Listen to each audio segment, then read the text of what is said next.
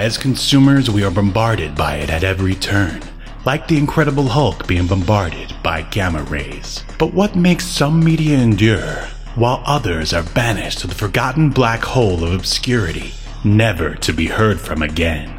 Who or what decides this? Hetero life mates Steve and Yahel want to know, and they want to know now. This is Obscurity Now. now, now, Now. And what's up, Obscurians? It's time for another episode of Obscurity Now, the show where we take a look at weird and almost forgotten pieces of media, and then we decide if they should be tossed into the void of obscurity, never to be heard from again, or remembered for all of human history. Uh, my name is Steve, and with me is a man who was kicked out of the A team because he refused to wear a leather vest. It's it's Yahel. How are you doing, Steve? I, you know, I was actually kicked out of the A team because I refused to fire a gun and not hit anybody with the bullets. wow, uh, you're just too vicious for the A team. Uh, you're more of a yeah, uh, yeah. a young blood type of guy. yeah, yeah, yeah. The, the A team have a lot of guns, a lot of explosives and they want to use them against people but not hurt them. Right. Uh, I mean, uh, the there was a lot time. of that going on in the 80s. I feel like uh, the G.I. Joe in the cartoon, they kind of have that uh, policy or problem. Is it a, are they doing it on purpose? Like, who knows? is it a is it a problem that people aren't dying? I, I mean, you're if saying, you're a military group and the opposition like isn't perishing, then yeah, I'd say it's probably a problem. But the uh, it's funny too because GI Joe didn't they use uh, they used like lasers because um they didn't want like bullets being fired because it's a kid show. Yeah, oh, that's exactly. Well, the um, GI Joe had the blue lasers, Cobra had the red lasers, and they just flew left and right, and they never hit anyone unless you're watching the um, the movie. I think a few people got uh, taken down in that.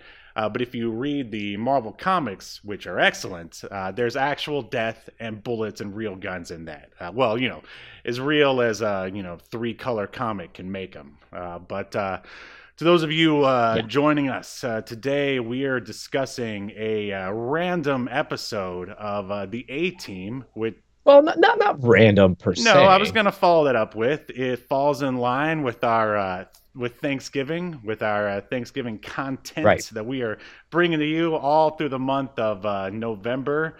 And uh, yeah, I mean, and it's a great excuse to talk about the A team anyway, because of course they're uh, they're not very obscure. Although, yeah, I mean, what's up?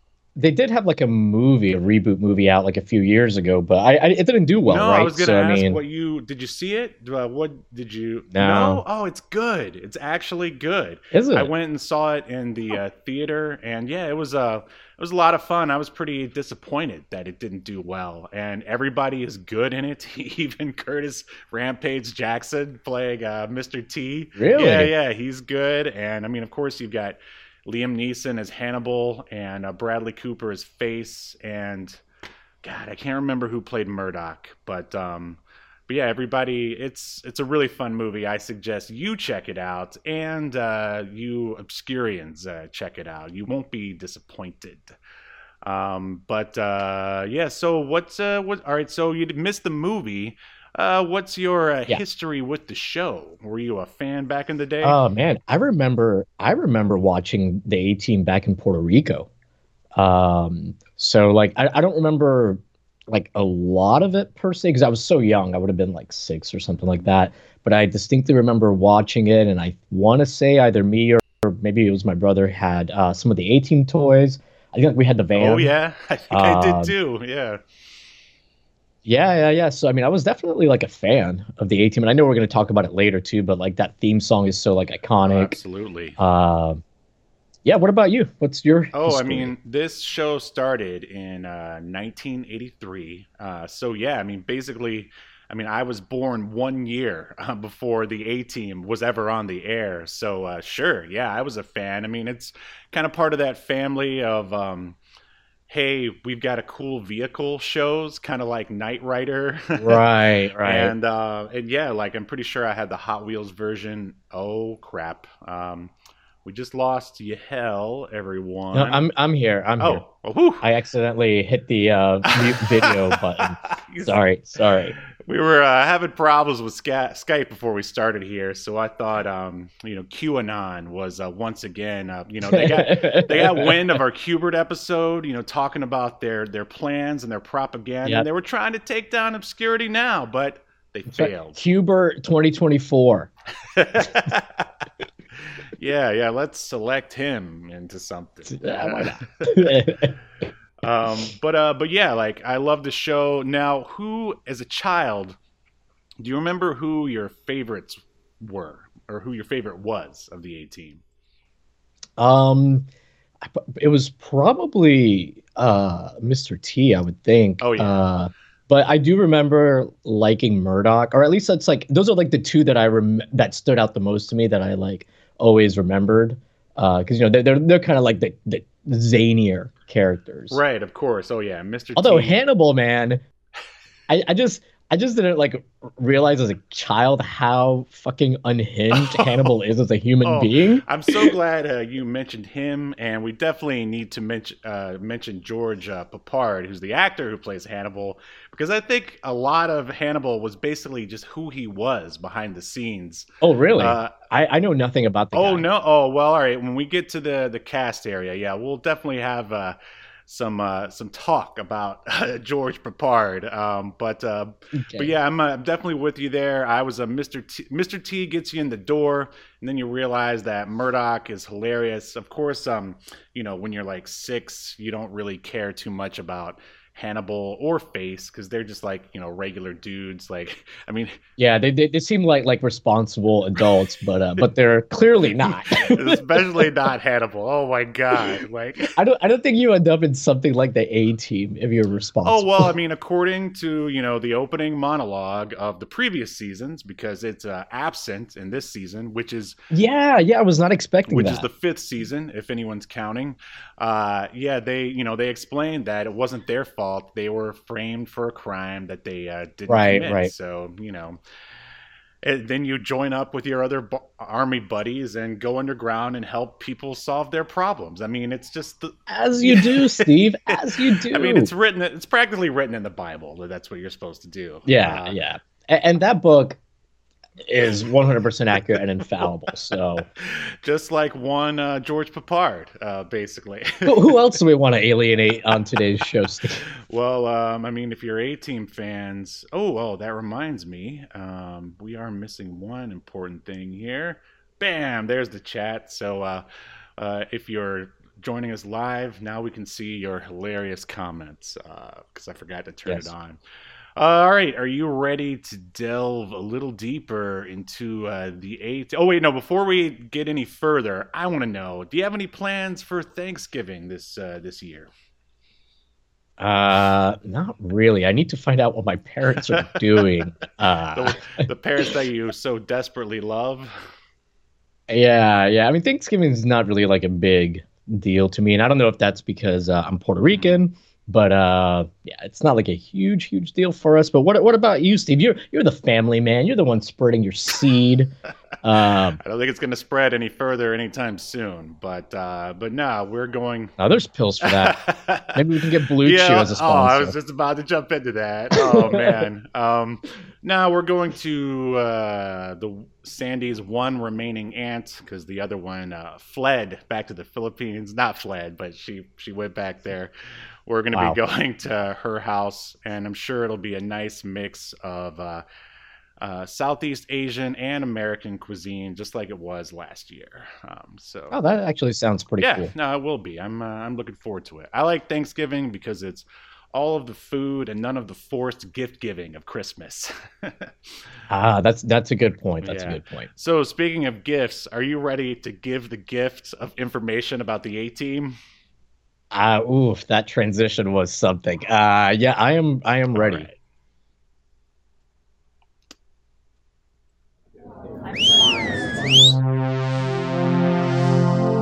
Welcome to your feature presentation. As we said, all right, this is season five, episode eight of the A Team. You can watch the 18 on uh, uh, 18, A Team on uh, Tubi, And I don't know about you, but man, I thought it looked pristine on there. I mean, I haven't watched an episode of A Team in probably since the 80s or maybe early Yeah. 90s. I thought it looked great. How about you? Yeah, I don't know if they remastered it at some point or something, but uh, yeah, it looked really, really good, really, really Yeah, I'm sharp. guessing they uh, did a digital transfer. They must have the masters yeah, or something. Yeah, that's Yeah, what I'm guessing. the masters. Yeah. But yeah, it's uh, called Family Reunion, so make sure you watch it on Tubi, uh, or if not, just join us as we spoil the hell out of this. And uh, the A Team actually ran for five seasons from 1983 to 1987, 97 episodes. And uh, it premiered January 23rd, 1993. And as we mentioned, there's a one feature film. And now for this episode, uh, it premiered November 18th, 1986, just like our past couple of shows that we watched, uh, you know, right there in November, ready for uh, for Thanksgiving. And I think it's funny that we seem to keep uh, showing up for uh, the, the 80s to talk about these uh, Thanksgiving shows uh, because we have, Yeah, that, that's back when Thanksgiving was was a real man, yeah, and uh, you know, we wasn't wearing a skirt like this new Thanksgiving. gotta uh, make thanks- Gen Z. we got to make Thanksgiving great again, you know? oh God. you know you were thinking it. Uh, but uh, Ugh. here is a, a case you've been living under a rock, or maybe you're just young. Here is a, a series synopsis for uh, for the A team. Four Vietnam vets framed for a crime they didn't commit help the innocent while on the run from the military. And uh, the synopsis for this particular episode is as follows. On Thanksgiving, General Stockwell's orders the A team to reunite a wanted criminal, A.J. Bancroft, with his daughter Ellen within 24 hours. In return, Bancroft will provide evidence that could bring down half the crooked politicians in Washington. And I'm going to go ahead and cut it off there because they like the synopsis Yeah. is so long and there's uh, spoilers in it as well. Uh, so, yeah. Yeah, and there's a lot that happens in this episode. Like this is a densely packed. It is, episode. and I would say it's a bit deeper than your average um, A team episode because one of the members of the A team, we actually, you know, find out about their past more or less, and that's not something. Yeah. Uh, I mean, I remember seeing a lot of back in the day, but of course, it's been like twenty years. How long? Yeah, yeah. I was just gonna ask you, like, when's the last time you even watched an episode of the A Team? Like, I'm sure. I remember when FX first became a thing. They used to run episodes of A Team on there, and that was pr- probably at like my grandmother's house when I was bored. Just turn on FX and uh, watch that Mhm. episode of the A Team. Uh, how about yourself? I mean, I I imagine that I haven't seen an episode of the A Team since like the early '90s, maybe even the late Right. '80s. I'm right there with you. Um, so yeah, I mean, I haven't seen this maybe like in what 30 years or something. Well, that's why we. feel feel very old.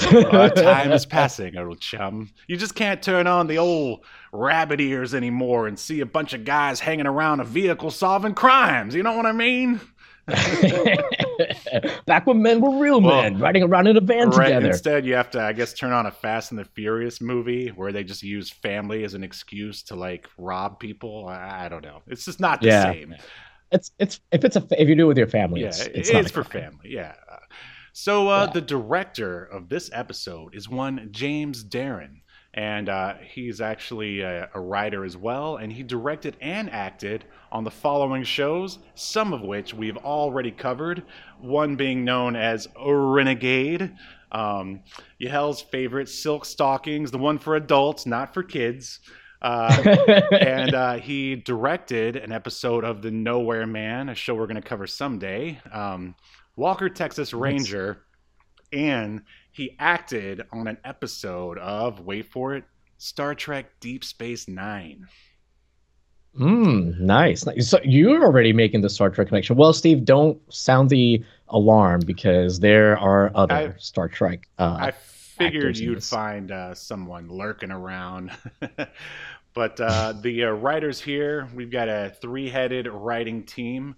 And the first is one of the creators of the show, uh, one Frank Lupo. And he wrote and created uh, the following shows Riptide, Hunter, uh, Werewolf, which I've never heard of, Wiseguy, and he wrote and he wrote one episode of the original Battlestar Galactica. Which um, oh, that's interesting. Yep. Have you ever even seen the original? because Dirk, yeah, I watched the first episode. Um, that was enough. that was all I needed. I mean, it, it was not bad, but it's very different from the reimagining. But I was just gonna say Dirk Benedict, the actor that plays Yep. Templeton.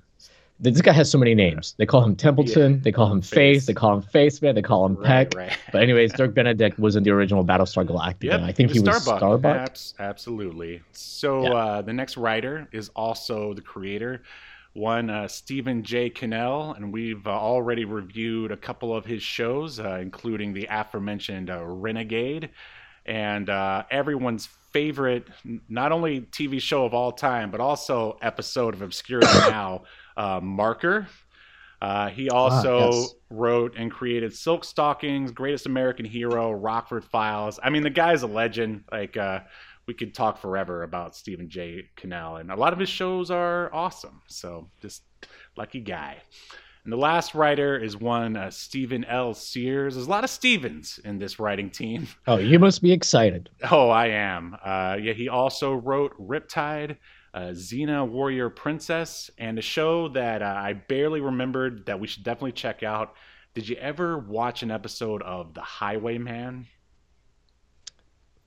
No, I don't think I've even uh, heard of it. It's uh, one of those vehicle shows. I don't really remember much of a premise. He's like a, a lone dude, and he's got like a truck. Like it's like a the size of a semi. The top of it is like a helicopter. Up like it trans like the it like detaches and becomes a helicopter, and in the back of a truck is a badass car.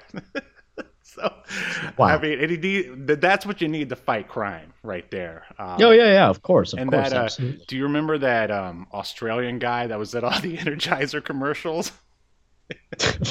yes, You do really?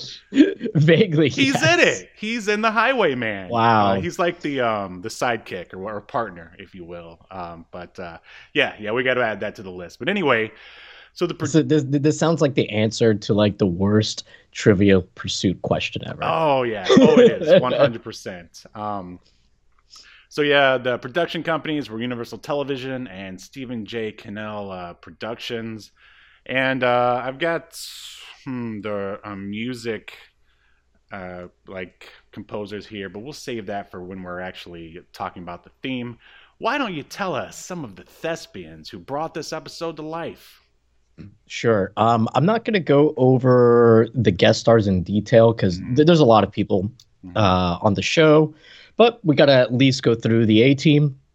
There's George uh, Peppard, Mhm. uh, who you mentioned. He plays John Hannibal Smith. Um, and oops, where did my little page on him go? Um, he didn't have a lot of acting credits compared to some of the um, other people on the cast. Like, there's some people that have like 100, 200 acting credits, some of the guest stars.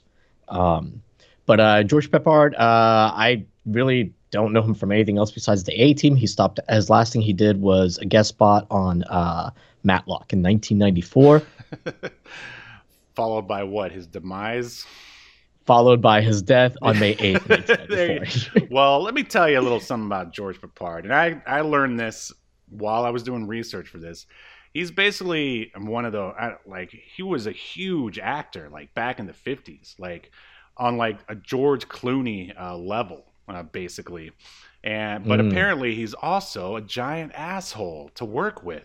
He's had, like, Oh. uh, five wives. He's got that kind of face. He's got that face. Oh yeah, and um, basically, you know, I'm sure he was one of those guys who was like, "Oh, TV," but he like mismanaged his money. He like bought a ranch or something and like didn't know how to run it, and he just got a reputation for being a guy who was uh, hard to work with. And it was actually written in his uh, contract for the A Team that if he was fired from the show for being uh, difficult. then he would basically ruin his career. He would be blacklisted, uh, basically. And uh, wow, how, how do you uh, get that written in? Uh, you'll have to ask uh, the, the producers of One Eighteen because uh, they they Yeah, I'll, I'll get a Ouija board and uh, bring up the ghost of George Peppard and be like, "Hey, man, uh, how is it that you get to be such a big asshole that they write into your contract we're gonna blacklist Right, you right. from the industry you're in if you're an asshole on this show?" but uh, he and you know blacklisted is tantamount to canceled uh, in case you know here which is the parlance of our times but um but yeah he um he thought he was the star of the show and uh, basically he and mr t like he did not like mr t because mr t got all the attention more or less Oh my God, I have heard about their little Yeah, feud. and Sorry, I, I I just like you unlocked the memory. Sorry, and continue. uh, he wouldn't even like uh, he would send i was reading where he would send dirk benedict or the other stars uh, to send messages to mr t because he didn't even want to Yep. talk to him and he referred to him as the man with the gold which actually sounds kind of cool um yeah, that that's not the insult George Peppard thinks it is. yeah, know, right? I'm sure he was thinking something much worse, but uh, I guess only right, right. But you know, he's got that contract. He's got to right, be right, careful exactly. so yeah, uh, I mean, and I think it's very obvious in this episode that George Peppard definitely thinks he's the star as well, as we're going to see in like the first couple scenes. But um, but I'll save that till we get through the uh, to the walkthrough Yeah. area. What? I mean, I mean, the the man. I will say he oozes like charisma uh, when he's on screen. Like, I, I see why, even though he's difficult to work with, they like still brought him on because I mean, Hannibal, like in a less charismatic actor's hand, I don't think would really Right, work. Right. But you can like kind of like buy like all his off the wall stuff because he's so damn charming yes, about it. Uh, I agree. It's almost like a. Uh, I think at his age, it's almost like sleaze at this point. it's, it's. Oh, yeah, yeah, he's definitely, like, sleazy. sleaze. Yeah, you know that guy's. Uh, Yeah, I mean, yeah, He's had five wives. You know he's been up to. yeah, he, he's got sleaze charisma. Yeah, yeah, and it's. Uh, I love it that it's right off the bat and like evident in the first scene, which we'll talk about when we get there. Uh, Yeah. it's he's oozing charisma, just like I'm sure his genitals oozed uh, pus Oh. at many points throughout his uh, Jesus. whoring about Yes. Hollywood. Thank, Anyways. thank you for that. There's other cast members, Steve, uh, who have kept their uh, crotches dry and clear of diseases, I believe. I don't know. I'm assuming. I'll tell you one who didn't have any problems. And I know I said I wasn't going to mention the guest stars, but I've got to mention him now because. So there's one who's one of the uh, Owens's like goons. Uh, so, so he doesn't have any lines. He's not even credited, but his name is Dick. Oh yeah, I was going to mention that too. Dick Warlock. Great yeah, yeah, name. yeah. Yeah, great name. Never had any problems with venereal diseases. Uh, Just uh, you know, demons from another realm and summoning them. Yeah. Yes. Yes. So we already discussed Dirk Benedict a little bit. He plays Templeton, aka Faceman, aka Peck.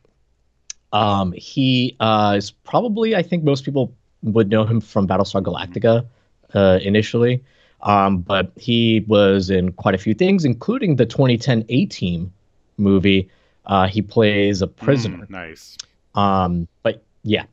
Uh, moving on, we've got Mr. T who plays B.A. Baracus. Uh, when I go over the episode, I'll probably kind of refer to him as Mr. T sometimes because there's not really a lot of difference between Mr. T. Who knows where B.A. Baracus ends and Are Mr. you trying T to say that Mr. T doesn't have range as an actor?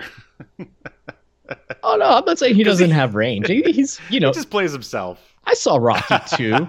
Yeah, but he but he's just playing himself for the most part. Which, to be fair, in almost everything he ever does, he's kind of playing Sure. Uh, himself. D- DC but uh, I think Mr. T is actually like a pretty Yeah. good. He's a pretty good comedic yeah, actor. yeah, actually. no, he's. I mean, he's a great character. I mean, that's. Uh, I mean, if you want a guy Yeah. like Mr. T, you got to get Mr. T. Yeah, I mean he's in the WWE Hall of Fame, you know, for a reason. So, anyways, moving on, we've got uh, Eddie Velez who plays Frankie Santana. Uh, Eddie Velez is one of the few people still acting from the main cast. He has some. He's in some TV series this year called Walker Independence. Never Mhm. heard of it, but he's kept acting. You may recognize him from the Anna Nicole Smith story. I didn't, but Steve, I know you're a big favorite fan. movie. I watch it every year around Yeah. Christmas. with, with yeah, the family. of course, of course. Of course, of course.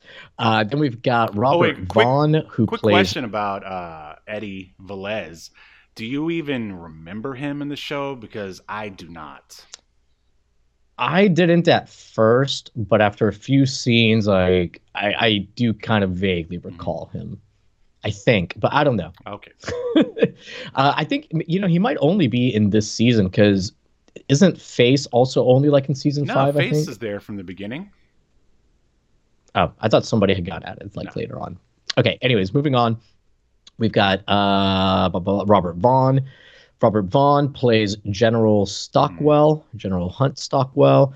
Um, he was in a bunch of stuff uh, throughout his career. He has 231 credits.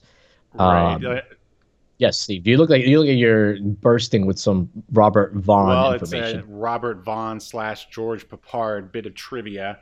Uh, allegedly, Robert Vaughn was hired on to help ease the tension between George Peppard and Mr. T.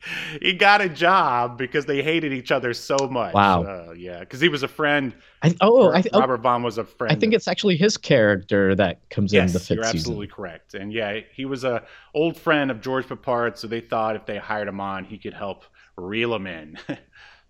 They thought if they brought on another drip dick from uh, the 1960s, that maybe it would help uh, Peppard feel a little bit more at George, ease. you want to go pick up some hookers after the show? Ah, sure, let's do it. Anyways, he was in the Magnificent Seven and a million other things. We're not going to discuss him. Uh, then we've got uh, bu- bu- bu- wait, I think that's Uh, the whole team, skipped- right? Except yeah, for skipped over Dwight Schultz. Well, I was saving Oh, him sorry, for last, but uh, actually, uh, but yeah, Dwight Schultz. Uh, he is howling mad Murdock. Really kind of funny, eccentric character. I think he does a. It is another kind of one of those characters that's written in a way where like. It, it could like be really like goofy and campy and corny. I mean, it kind of is Mm-hmm. campy and corny, but it, it could just fall apart and not work. But Dwight has a great Uh, performance. allegedly, Uh, Dwight the uh, Schultz- producers. Sorry, sorry. Why do you know so much gossip about this? Cast? I mean, I I read up. What could I say? But allegedly, the It- it- producers. it's like it's like Wendy Williams is hosting, and uh, she's just like, "Well, let me tell you what I heard. Let me tell you that's about the whole purpose of this show, isn't it? I no, I know. You, you just never had so much Hollywood Well, gossip That's on the because cast before. most of the shit that we cover is so obscure. There's not a lot of info about it. So uh, this was easy. This true. was like shooting fish in a barrel. Uh, but no, um, yeah. Apparently, the producers didn't like uh, the Murdock character at first, but it tested so well with the audience that they kept him in. I heard that too uh, at some point in my lifetime. I probably heard of it because I've seen a few interviews with Dwight Schultz because I know him from Star Trek. Uh, he was in Star Trek: The Next Generation. He later several episodes there. He pops up again as the same character, Lieutenant Barclay, in Star Trek Voyager. In fact, he is instrumental in bringing Voyager uh, home. Um, he's also in Star Trek: First Contact. He's in one of the video games. Um, he's also a fucking nut job. We've already uh, alienated enough people, but let's just say, you know, to us, QAnon is just a bunch of crazy conspiracy theories to make fun of. For him, it's more of a way So, are life. you trying to say that like him, he, and Dean Cain and Sorbo kind of all go to the same like acting like camp? yes, Gotcha. yes. Like uh, what I'm trying to say is that even though Dwight Schultz was in uh, Wolfenstein: The New Order, the Oh, video nice. game, his favorite video game is actually Cuba. uh, well said. and he was probably also like, "Wait, why are the Nazis the bad guys?" Oh, ouch. Maybe, allegedly. I don't know. Uh, shit. Does this get Anyways, a connection, uh, or do we have more to go? No, nope, nope. We've also got um, another person, Jeffrey Combe. Uh, now he plays AJ Bancroft, uh, and that is one of the guest stars, but he's like one of the main characters here. Uh, and I'm bringing him up only though because he was in an episode of the original Star Trek series Nice. um, back in 1969. Uh, 1969 also happens to be the favorite year of George- one John George Peppard and Robert uh, Vaughn. Robert Vaughn. oh man, if you weren't going to say that, I was. Uh, so, uh, all and right, here, here we go. cast. Ah! Oh no! We've just entered another Star Trek Connection. Ah! So we open a shot of uh, General Hunt Stockwell. He's sitting at a desk reading some papers, and um, he's got like some blinking lights Oh, behind so him. So glad. and a computer so off in the background. So it's because it's just like it's just the typical sort of uh, set design. It's like, well, how are we gonna make this thing look uh, look special? Or uh, yeah, oh, we got to put a, modern. a like a big block with blinky lights on it in the back, and I think it, there's a phone attached to it too. Yeah, yeah. And it, it just like reminded me of um this is what I think WCW thought people would think of when they like rebranded the Red Rooster Terry Taylor as the um uh compu modern computerized man of the 90s Oh man, I, in I WCW. And he'd be he'd come out, he'd be like, "Oh yeah, I uh, ran the numbers. I I, I ran uh, Johnny B. Bad's numbers through the computer, and I've calculated the perfect way to beat him with my Lotus one two three spreadsheet Man, did that guy ever have a good gimmick ever? I mean, you know, he's still like involved in in the biz. I think he works um at the office for WWE or something. But anyways, moving on. Um, so we end up finding out. Uh, I'm sorry, a woman walks in and he tells her that you know he's looking at what could be the most important document he's ever received, and that he tells her that whoever gave him this wants to trade the rest of the document uh, to see his daughter uh, for Thanksgiving. So it's uh, criminal, um, and he's requesting the A team to help him find and reunite him with his long lost daughter. And uh, this document, it's like a diary full of secrets about politicians, and these secrets in this diary could bring them down. Uh, and at first, I thought that uh, like what's his face, uh, Stockwell wanted the diary for himself so that the crooked politicians wouldn't Right. get brought down. But uh, no, he wants to use it to bring yeah, yeah. down. I'm sure, much like yourself, I, I, I mean, I was like, "Who is this guy?" But then you realize that he's Yeah, me too. basically the A team's uh, handler, um, which I guess they didn't really have until the you know fifth season when George Peppard just. He just couldn't be controlled, so the producers had no choice but to hire his old friend Robert Vaughn to reel him in. Is like, like together they only do like half a bag of coke instead of the full bag, which George Peppard would do on his own. Exactly. Um, what did you think that. of uh, his secretary's hair? Um, well, uh, it's definitely an older Yeah. show, you know, but uh, ooh, it, it was it was a it was a just choice. It was a choice, but 80s I, thing I ever, think basically. yeah. I mean, I think I think having you know the, the Stockwell character basically be the the Zordon uh, to the A team. Okay, sure. I think I think it works. I think it works. Yeah, and it makes no, sense, I- I right? that they have I a mean, handler. Robert Vaughn's a great actor, so you know, the more star power, the Right. better. Um, Yeah, the one thing you could definitely say about uh, the A team and really this show in general, uh, this episode in general, is the actors all do a good Mhm. job uh, with their roles. Everyone's pretty much cast Absolutely. perfectly. All right, so anyways, the we cut to the A team who are I don't know like where they're at, like some kind of like cabin or house somewhere hanging out, but they're talking uh, they're they're just palling around talking about. Thanksgiving. Uh, Frankie says that it's this is the first Thanksgiving that he won't be spending with his family, which is why I started to think that this is his first season on the A team. Um, but uh, and then B.A. Baracus, Mr. T says, "Hey man, it don't matter where you are. It's where your heart is, and that's where your family's at." he might as well have just told him to say his prayers and eat his vitamins while he was at it.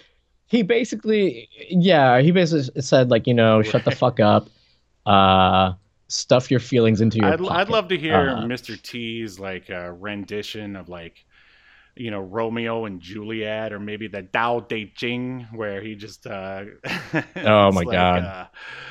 Um, hold on, Uh, I can't remember any lines from. Uh, Hark! It is Juliet, the East, and I am the West. Or just, I mean, I could. I mean, I butchered those lines, but man, I I could just listen. That would be hilarious. Like he should release an album or something. yeah, yeah. He, um, he probably has released an Probably album of something. I would guess. Wow, Steve. Yeah, that's a, that's a real George Peppard thing for you to say. Quick, man, I need you to Robert Vaughn me down. I I was gonna say something like spoken word. Oh wait, he, Mr. T did have a, ra- a rap song about like you gotta love oh, your moms or right. something yeah, like that, right? Yeah, see, see, I wasn't being George So maybe Steve, you were just remembering. Right. You you were just remembering. but not because not Yeah. that it has anything to do with uh, Mr. T's race. But everyone had a rap album in the '80s and '90s, even uh, even Yeah, the, yeah, uh, Uh, Macho Man. yeah, yeah. Uh, I was actually thinking that I was gonna say like, oh yeah, I could see him doing like a spoken word album, kind of like William Oh, Shatner that- would do. But uh, yeah, rap is. But um, before we got to this uh, awesome scene, which we still need to discuss, uh, the theme played. Oh shoot, you're right. I'm sorry. I thought the theme played after the after the A team uh, out, but it doesn't. Whatever. We need to discuss this theme. All right, so the cold open ends, and uh, I was expecting the original theme. I mean, which is a fantastic theme, of course. Although it does sound like you know the original recording sounds like it was recorded by like a high school marching band, but like a skilled one. Like you know what I'm talking about, right? Yeah, yeah, yeah, yeah, yeah. All right, Yeah. this is the fifth season. Uh, I guess they decided to uh, spice it up. Instead of the um, the marching band, it's all it's very synth heavy, and like it actually opens up with this like um, I, it almost sounds Like like just yeah, like a drum, machine. beats, Uh, like doom, yeah, doom, yeah, and it's uh, it's really awesome. And for they forego like the opening monologue where they explain about the A team because again they're in their fifth season and Yeah. everybody knows about them at this point.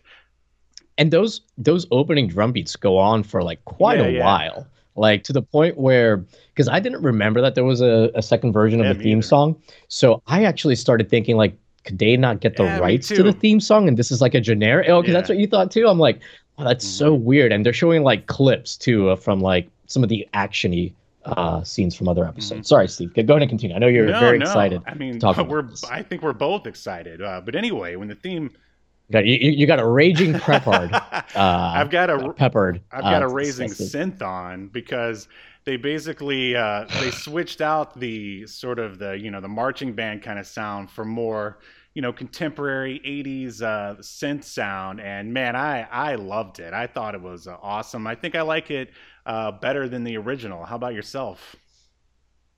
Uh, yeah, I loved it too. I don't know if I like it better than the original, but uh, I definitely like it a lot. Uh, and it, it was cool to like have them change it up. Uh, it was a pleasant Yeah, oh, surprise. I agree 100%. And uh, in case you're wondering who created this um, awesome theme, it's uh, Pete Carpenter and Mike Post. I mean, they've basically worked on a ton of shows and are still working. Pete Carpenter, he actually scored the TV movies uh, Captain America, which we already did an episode on, and its sequel, Captain America 2 Death Too Soon. Uh, the Rockford Files, Greatest American Hero, uh, Riptide, Magnum PI. And uh, Mike Post, he worked with him uh, on a lot of that other stuff, but he also um, scored Law and Order, NYPD Blue, Rockford Files, News Radio, Silk Stockings, uh, the one for adults. Junior or oh okay, and, not Silk Stockings and Junior. Okay. Quantum Leap. So I mean, these guys worked on like the best stuff. Uh, but uh, anyway, the Yeah. awesome newly mixed theme ends, and uh, yeah, as Yahel said, we are in. Um, I don't know, back with the uh, the A team as they hang out. Um, Yeah, they're, they're like hanging out, out, out talking about Thanksgiving. Um, and then like Stockwell, or I'm sorry, uh, there's like some weird gag where, like Hannibal walks in and uh, with like a woman, Oh, let's be- uh, possibly yeah, an escort. say, let's be specific here.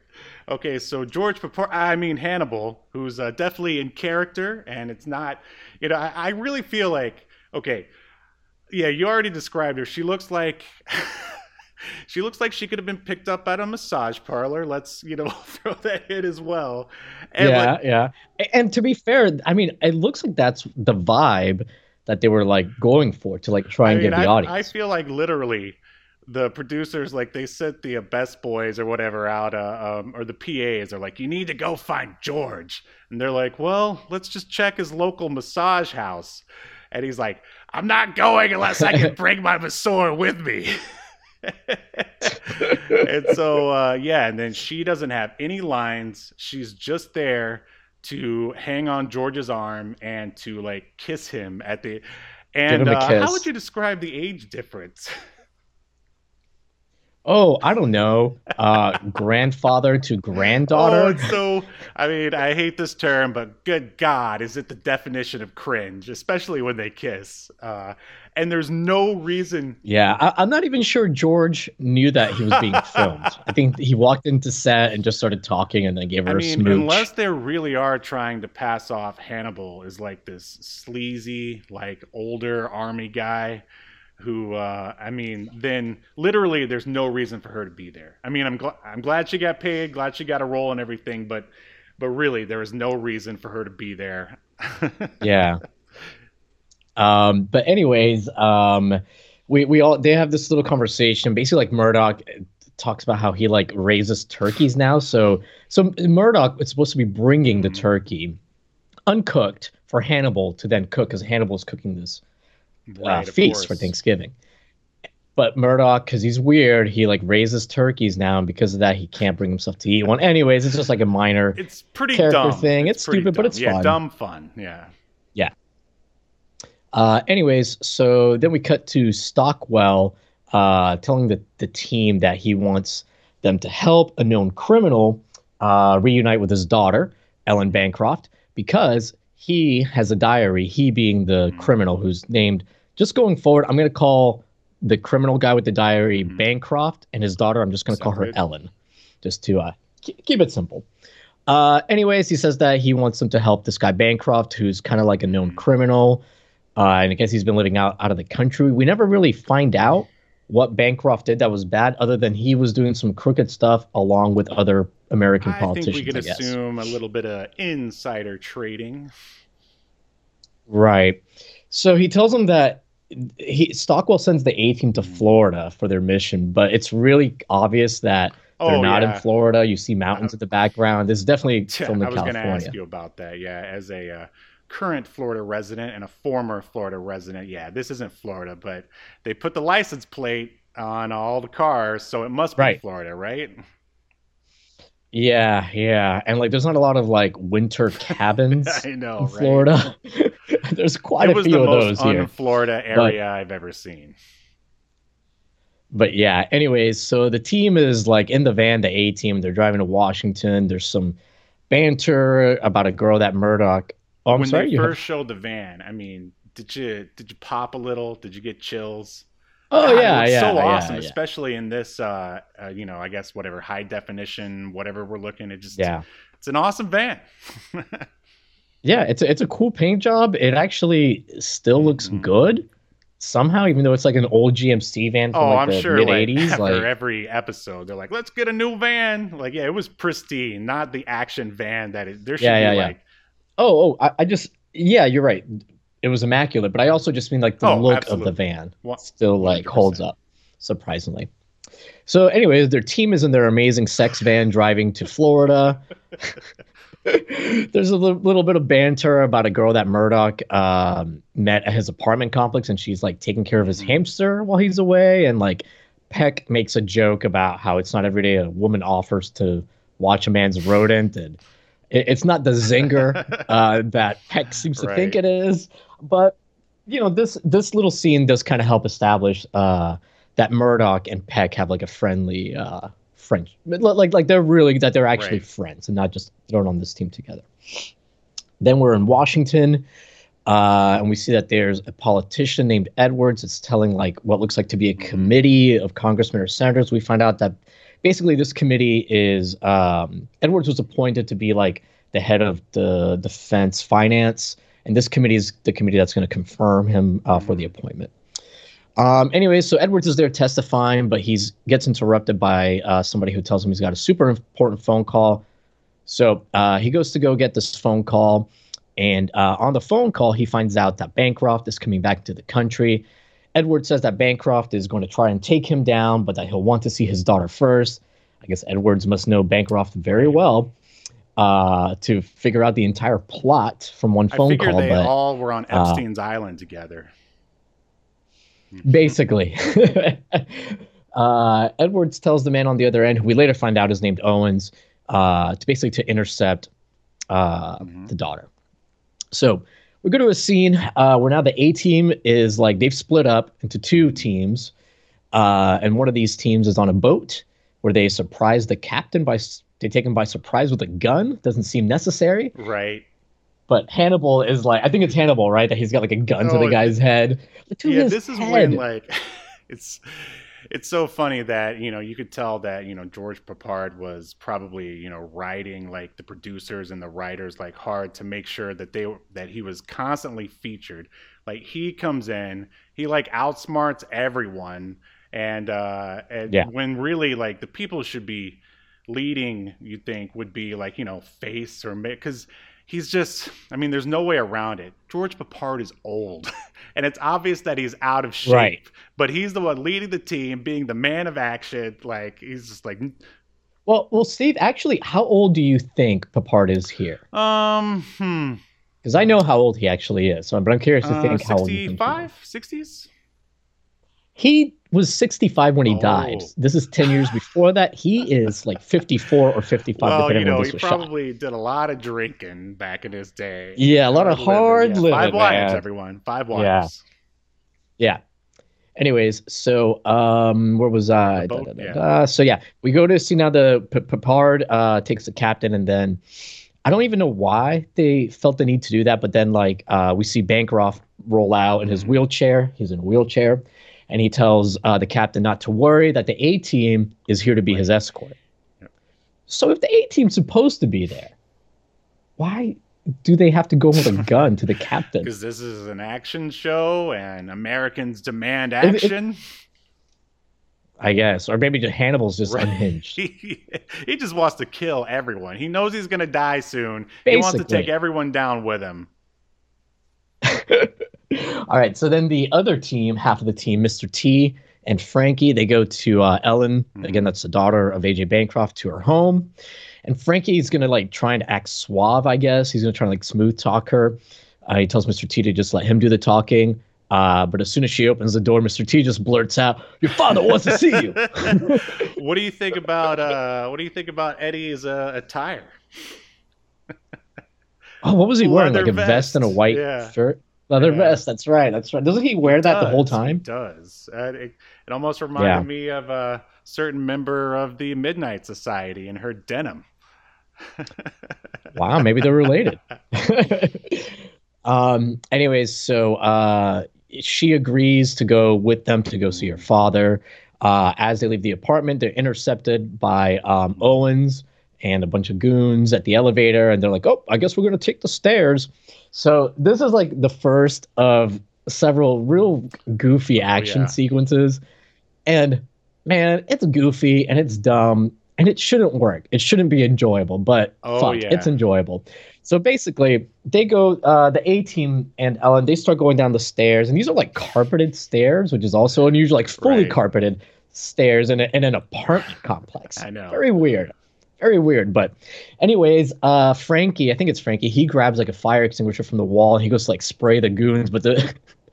This fire extinguisher, Steve, it looks like it's like ejaculate coming from it. It does not look like typical like. It always Fire comes back to extinguisher ejaculate, doesn't it?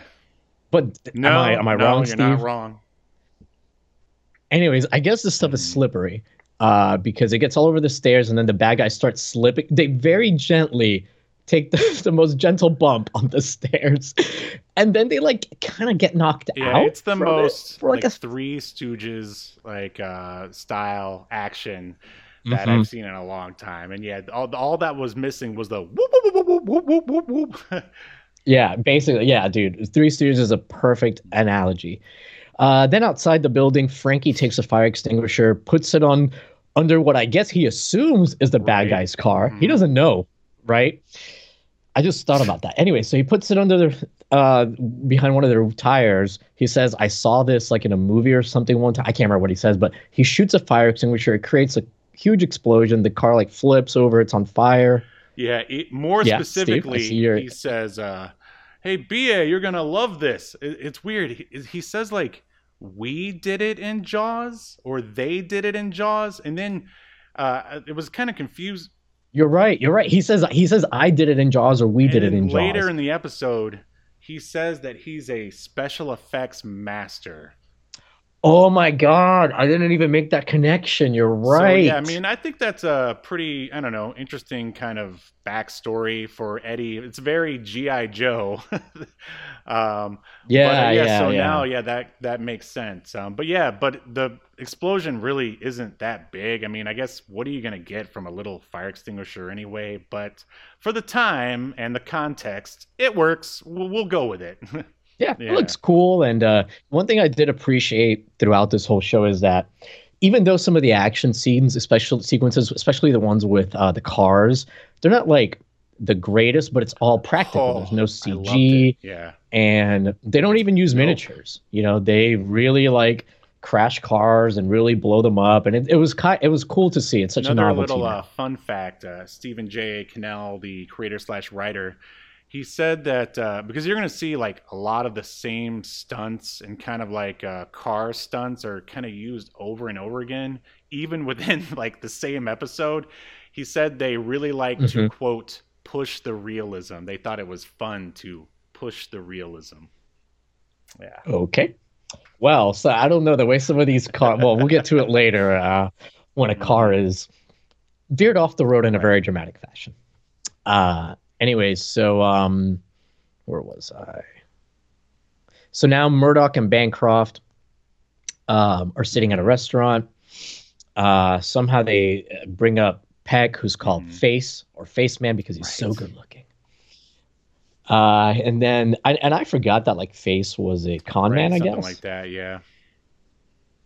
Yeah. So, anyways, he talks about what a good guy he is, but that he's also a con man. Um, the rest of the A team show up at the restaurant with uh, Bancroft's daughter Ellen. Uh, then AJ and Ellen sit down together at alone at their own table, and then the A team goes to the, a table by themselves. Ed, Ellen suddenly leaves and get up, gets up, but she leaves her purse behind. And Hannibal, the smartest, most agile, Nick Fury of the group. Most- Yeah. yeah, yeah. He notices that that's strange that she left her purse behind. Like somebody says, I don't. Maybe he even he says it that I've never seen a woman Wait, go to the bathroom and uh, leave her face, purse behind. Face is the one who says that. Yeah, he's yeah he Okay. says that he's never seen it, and then Hannibal's the one who very slowly leaps into action. very ginger. Right. He slowly yeah strolls strolls. over to the table. He grabs the purse and throw. I guess they're they're eating at like a lakeside or um, waterside sort of like seafood restaurant. He throws the purse into Mhm. the water and then it explodes. Yep. Mhm. Explodes in the water. Anyways, so Hannibal also apprehends How- Ellen. How is that outside. possible? Like he's so slow. Like only through the power of Well, being a big star does he have the ability to teleport. She might have gotten caught in the gravitational pull of his uh, gut. Uh. His sleaziness, yeah. Yeah, yeah. Uh, anyways, she says that she didn't know that her purse was going to explode, which sounds kind of ridiculous. so but then we, we we see why they they, they kind of make it kind of make it make sense later. Uh, anyways, so like Murdock's like tells AJ Bancroft in the restaurant, "Oh, we gotta go." He starts wheeling him away, and like a picture, something drops out of his wallet. It's like this little case. It's got a picture of Mm. Ellen on one side and a picture of Face when he was younger Right. on the other side. And Murdock's like, "Hey, why do you have a picture of Face uh, when he was a kid?" Uh, and then Bancroft is like, "Well, Face is actually my Right. son." and then we get like a zoom in on like Murdock's shocked face. That was pretty funny. Bancroft uh, starts telling Murdock about like his first wife, who he had uh, a face with. Uh, Bancroft says that he started a new life uh, after their divorce and tried to forget about his old life, but he couldn't forget about his son Right. face. Uh, Murdock's like, well, I want to tell, go tell Peck, but Bancroft's like, no, I want to do it myself, but he wants to do it on his own time. Granted, Bancroft also reveals that he's dying. So, and apparently very close to death, as we find out later. But he still wants to do it on his own time and says, "Hey, give me 24 hours." He, Bancroft tells Murdock, "Hey, give me 24 hours to tell Peck." Uh, why does he need to wait 24 yeah, hours? well, I mean, I guess if just to play devil's advocate, you know, maybe it's just uh, an emotional hurdle he has to overcome. But man, he needed to like jump over that hurdle fast. but uh, as Yeah. we find out, um, yeah, this is uh, interesting because it forces uh, Murdock into a very uh, sort of dramatic situation. And I think throughout the rest of the episode, you know, we don't get that wacky Murdock that we know from our youth. Uh, he's actually, uh, you know, really Ye- torn uh, here. What do you think? Yeah, yeah. I mean, we we we, we get a couple like weird Murdock scenes, but they're definitely like the zaniness of it is a little Right. toned down because of the Mhm. seriousness. But uh, yeah, you're you're totally right. Uh, but you know, he still definitely manages to be Murdock. But yeah, it's not usual to like Sure. see him so serious. All right, so Mr. T and Hannibal uh, show up uh, with Ellen. Um, only we find out that Ellen isn't Ellen. It's someone who was paid five thousand dollars by Owens to pretend to be um, Bancroft's daughter. Did you get the impression? So I guess Bancroft didn't recognize that this wasn't his daughter because it's not like he did something weird at the table or made a well, weird I mean, you know, anything. this once again, this was the '80s. I we can assume he's been estranged from both his daughter and his son for a really long time. So Yeah, but like his daughter is maybe in her Mhm, 30s, mhm. tops in this episode. I think maybe more like late 20s. And the picture that he's carrying of her, she looks like she's close to 18, like in her late teens Mhm. already, at least. So you don't look that much different between your late teens and your, Late 20s. right? you know, certainly enough. you- You're going to look similar enough to be recognized. Well, ah, could whatever. we? It's the could we- 80s, baby, and he's dying. it off? Yeah, I mean, uh, maybe that he just maybe didn't have enough time to say or do anything Yeah. about it because she ran away too fast. Th- there may have been a deleted scene too or something because literally like she sits down and in less than like in like 30 seconds she like Right. gets up Right, right. so you know maybe something wouldn't happen maybe there was a deleted scene somewhere on the Sure. cutting room floor of Cannell's Yeah, the archives Cannell cut. Release the Uh, Cannell cut. yeah uh anyways um so this person says like hey i was paid $5000 but i swear i didn't know that the purse was going to explode they just told me to leave it on the table and then um it's a little weird because um we then cut to because this is all happening outside of the Mhm. restaurant when they're talking to the fake ellen and then we immediately cut to this other scene inside of it i guess it's a gym and ellen is there fake ellen is there working like the desk like they what? they just apprehended her and next we see her at Right. work uh but anyways i guess the a team basically were like okay you go to work when you can go to meet owens we'll ambush him because that's what Yeah. happens owens walks into you know the the gym says hey uh what happened? The- every bancroft is still alive. And she's like you didn't tell me this was going to explode. I could have been killed. She demands the i guess second half of her money and she says go wait in that closet and i'll be there in a second. So Owens goes into the closet. He starts uh, putting a silencer on a gun. Uh, so he's going to murder her. And in this closet, there's like a rack of like clothes, and Mr. T's hand sticks out and like taps him on the shoulder and then His punches him. jewel encrusted hand, mind you. He's got, of course, Yes, gold yes. all over it. And yeah, his, all you see is his uh, fist come out of the uh, this like uh, linens or um, coats, and bam, knocks him out cold.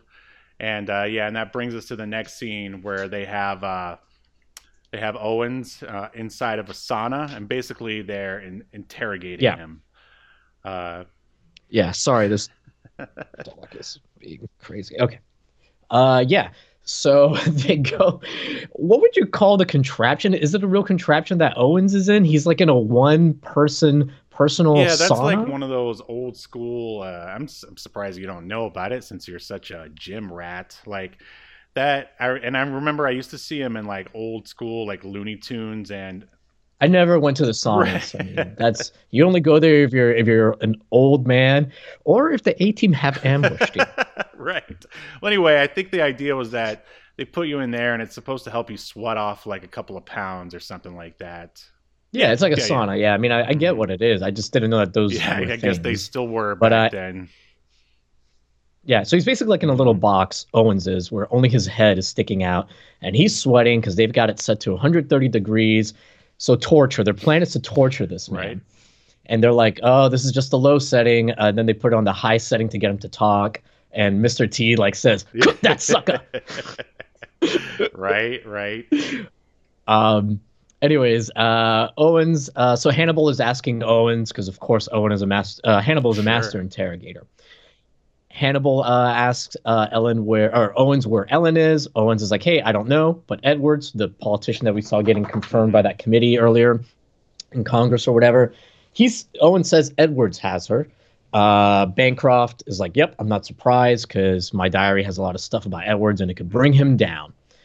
So now the A team is inexplicably wait, at a wait, wait, hold on. Before we jump to that next scene, uh, Hannibal tells Mr. T to put Owens, quote, on ice. And then they cut. And I'm like, whoa, did Mr. T just kill that guy? Because that that's usually what that means. I think in this context, it's like, you know, cool this guy down because they've been. Yeah. I think it's literally cool him off so he doesn't kill him. You know how we don't want to actually right, hurt anyone. course. We only want to cause mild inconvenience at the most. right, but that was just like it was just so weird. Just uh, he's like, ah, BA, put this guy on ice, and it's like I just imagine him uh, murdering him in between the scene, but it obviously didn't happen. Anyway, moving on. Right. Okay. Uh, so the A team is at a junkyard and they've stopped there to, to get some scrap metal Uh-huh. together, I guess, to make a, a metal mouth that's like a They claw. attach to the van because you know you always have to incorporate the van into whatever scheme like uh, the A team Right, is right. cooking up. So they attach this metal. Well, I guess they create this like Mhm. metal mouth. They attach it to the front bumper of their van. And the thing is, the way it's used later, unless they like are psychic and knew what was going to happen later, they had no reason to yeah, build this Yeah, there's thing. another scene that's kind of like that where you know you'd have to have like telepathic abilities basically to set it up. But Yeah. uh, yeah, well, They, they, they need they need someone that's like clairvoyant on this team to like uh, I mean, justify. one of the like when I close my eyes and think about like the like A team episodes, it seems like in almost every single one, there's always a montage of them, you know, building something. There's always someone welding something because you know those sparks flying always look cool on camera. yeah, yeah, or, or or preparing something to and use. since Yeah, this right. episode is filled with a bunch of like drama, they really had to cut down on that montage, and they're just like, "Hey, look at that! We got a weird mouth thing on the van now. Let's move it on." yeah. All right, I'll buy it. I'll go with it. Okay, so now we cut to Hannibal, who has transported himself to uh, Edwards. I don't know if it's his house or his office, but Edwards walks in, uh, and Hannibal asks Edwards where Ellen is after introducing He's himself. sitting Of there course, with the biggest like shit-eating grin ever. He's Shit, got his mhm. gloves on, always cigar, black Like, leather if gloves, they're- holding like, a if cigar. Nick Fury was ever based on anyone, I swear it would almost be uh, Hannibal here, or vice versa. Yeah. I could see that. And like, and, like yeah, because Hannibal is like, and I guess a shit-eating grin does make sense because like, as we're gonna see, you know, Hannibal asks him like, you know, where's Hel- Ellen or whatever, and uh, while he, while Edwards and Hannibal are talking, like Edwards slides his Mhm. foot under the desk and like taps like a button that's there, and this button like calls his security is what it's Mhm. supposed to do. But Hannibal like already knew about this, and we see that when the cops show up, that us or security shows up with their guns drawn. Camera pans up, and it's it's Mr. and T Reyes. and uh and and Frankie Yeah. or whatever his name is, and they've like mean, put on the could you- costumes. That's so impossible. Why did they put on the costume? Why did they put on the security guard outfits? By the way, I mean, that's unnecessary. as a viewer, like you know, that's fun. But if you think about it logically, Right. it really makes no sense at all. It's like And the the A team does quite a few things that they must just do for shits and giggles just to Right. entertain themselves because so, it like, doesn't just make think sense. Think about that. Mr. T and Reyes would have to go like find the security guys, knock them all out, put on their costumes, and then wait That just having Yeah, to fit. and then wait for Hannibal to give them the signal to come up just so they could get one over on the bad guy. Right. And there's no guarantee, by the way, that uh, Edwards was ever going to push that button or even walk into his own office. Like, what if he came home, Right. like, you know, made himself a snack, took a shower, took a dump, maybe watched some episodes of Small Wonder, and then he finally goes into his office, and it's like, you know, nine nine p.m. Old old Hannibal would be snoring at the desk at that point. Ah, now he'd be on his second bottle of scotch. Yeah, there you go, there you go. Um you know hannibal he, he he's the kind that he's gonna sleep when he's dead Right, and right. Uh, and that's why he died at such a young age. Anyways so um peckham like i said uh baracus and uh oh it's actually face i think that is Okay. with baracus. Uh but anyways whatever. They show up in their cop costumes. Um they give edwards some samples of the diary uh and edwards is like ah yeah this will ruin me uh, so then Hannibal is like, okay, you're gonna meet us at 8:30. I can't remember where he said to meet him at a Mhm. restaurant or something, uh, and have Ellen with you. So we then have Murdock, who was surveilling the bad guys, like the Mhm. goons, and those guys are in two cars. And I guess Murdock was just watching them in case they stormed. I, I don't know why Murdock was watching, but he was watching them. But these guys, the bad guys, are in two separate Mhm. cars. They leave. Uh, and the A team, you know, Murdock lets radios the A team and they start following the bad guys. He tells them which way they're going. and this is where the A team uses their van to very gently bump. They're, he's they're side by side with one of the other cars, gently bump into the car, and the car like goes Hmm. flying into the air, does a 360, uh, flips upside down and crashes. What, what what did you think about this this yeah, whole I mean, car all the action scene? scenes are awesome, just because they're they're very typical. I mean, at this point, you know, in 2022, they're classic stunts done by real human beings. Uh, but at the same time, you know, you and I, uh, who were born in the 80s, we've seen these stunts a million times. Uh, uh, But they're still awesome. And uh, the one thing, though, I was kind Yeah. of surprised is, you know, BA was the one driving, and he was the one who ran the car magically ran the car off the road.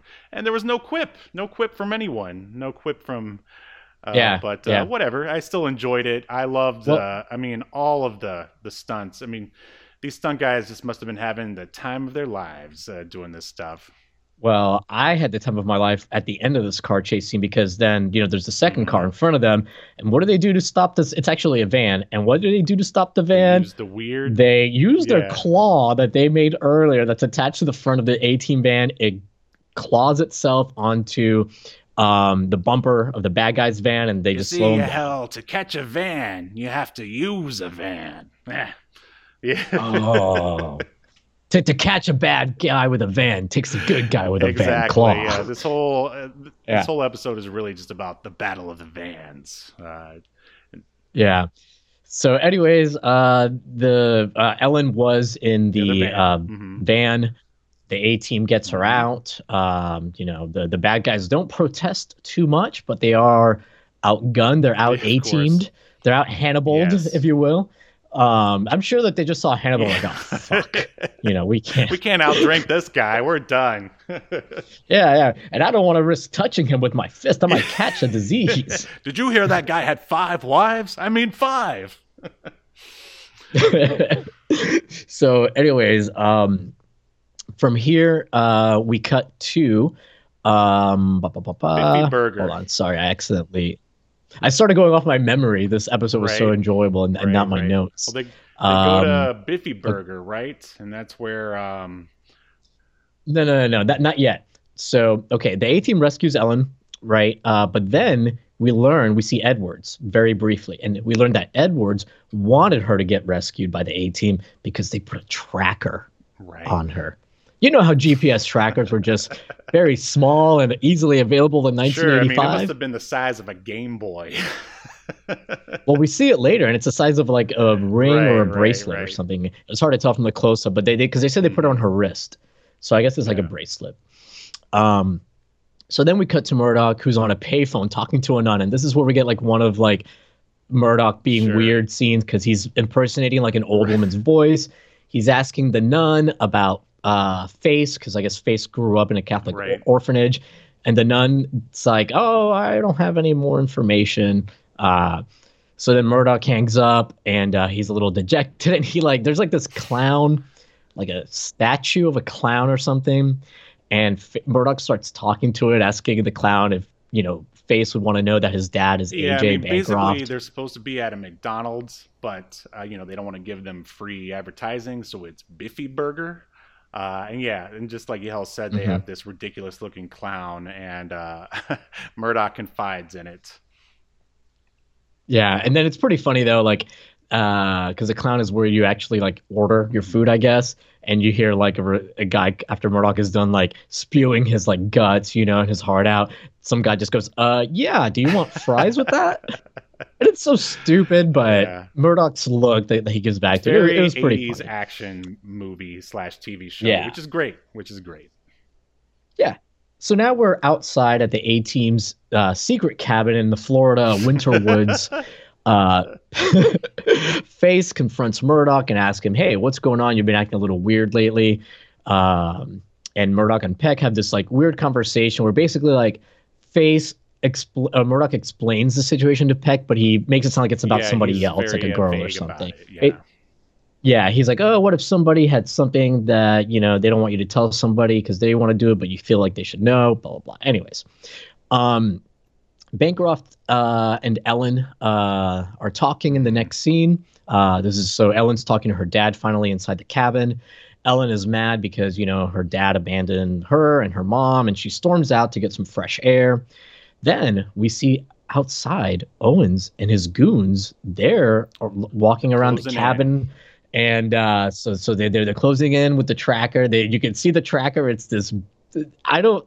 It's like a quarter this. It's like about half the size of a GameCube. It's not small, but it's not like super huge. But it's this metal box that's like Right. beeping, and they're using that to like find out where Ellen is. Did you notice that the transmitter prop is reused later when a certain uh, explosion happens towards Oh, the end? Yeah. And oh man. Yeah, It's I the didn't same notice prop. that at first, but yeah, So, nice. uh, Good catch. yeah, we'll get to that soon. But uh, anyways, so the bad guys they go into the cabin. They got their guns drawn. They bust into a room and they find A bear. black bear. Actually, what they we find first is there's a close up of like a pot with like a ring or a bracelet, I guess is what it is, like attached to it. And then we zoom out and see it's a black bear eating Right, like honey. Right, right. And this So Yeah, they walk. Oh, sorry. Go ahead. Man, this leads to like the most hilarious uh sort of stunt and it's sort of a, I guess it continues throughout the rest of the episode. All of the thugs, they all find a window big enough for all of them to jump through the glass. Well, the whole side of this room that the, they walk into with the black bear, like one side of the room that's facing outside is practically right, all right, windows. Right. So they I don't know how they found this. This is like amazing location scouting. right, right. Yeah. And then we get like a shot, like the camera's outside of the cabin, and we like are looking at this wall with all these windows, and it stays there for like half a Mm-hmm. second, which is just great. And then you see all the bad guys in slow motion. They like burst. They jumped out through each through a window, like you No. said, and that looks like a pretty hard like yeah, yeah, and stunt. they were all doing it. Now, my, my question to you, Yahel, is you've got these, you know, hardened, you know, government thugs who, in theory, have no problem pulling a bullet or putting a bullet in someone's head in the name of uh, the government. Why couldn't they just shoot the bear? Why did they have to run away? There's like five of them. they all have a gun. Like they could have had bear But- stew that night, you know, or made a nice, you know, rug out of Yeah. that bear. But I guess all these guys had a fear of bears, so that led to them all jumping through the window. And it's just uh it's a hilarious image and uh the timing, as you said, was was just perfect uh on the yeah, it, Yeah. you gotta check it out. It was really good. It was really good. Um, in the actual A team cabin, uh, Face and Bancroft, who, and again, Face doesn't know that this is Mhm. his dad. Supposedly, throughout the episode, I should say that like Murdock doesn't really know if like he's not accepting it on face value just because AJ Bancroft Mhm. says that he's Murdock's dad.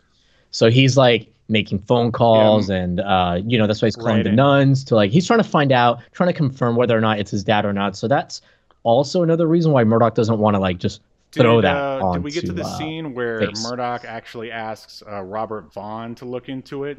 Oh, okay. No, no, that's uh, in the last act, I think. Um, but uh, yeah.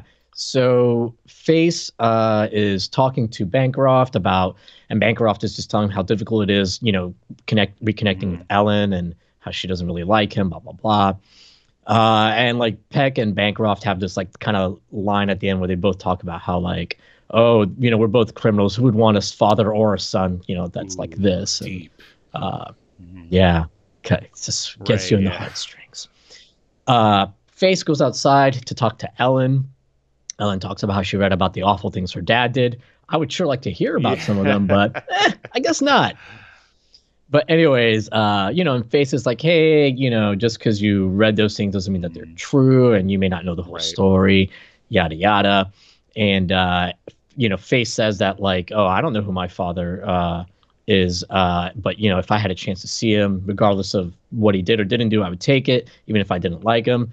So Face convinces Ellen to go back inside to talk Mhm. to. yeah good dad. uh good show of sort of like face's character here like i don't remember you know very many instances where we got a chance to like get anything deeper than other than hey i'm the good looking guy who used to be a con man like from face so yeah this Right. is uh, pretty interesting Yeah, and honestly, I mean, with the exception of um, Mr. T, I, I, mean, even Hannibal gets like character Mhm. development. I feel like just because you can see who he is, uh, you know, by the few scenes Right. Hannibal has. I mean, I guess you get it with Mr. T too, but you know, there's some really solid character development Yeah. here for uh, kind of like the B players of the A team. exactly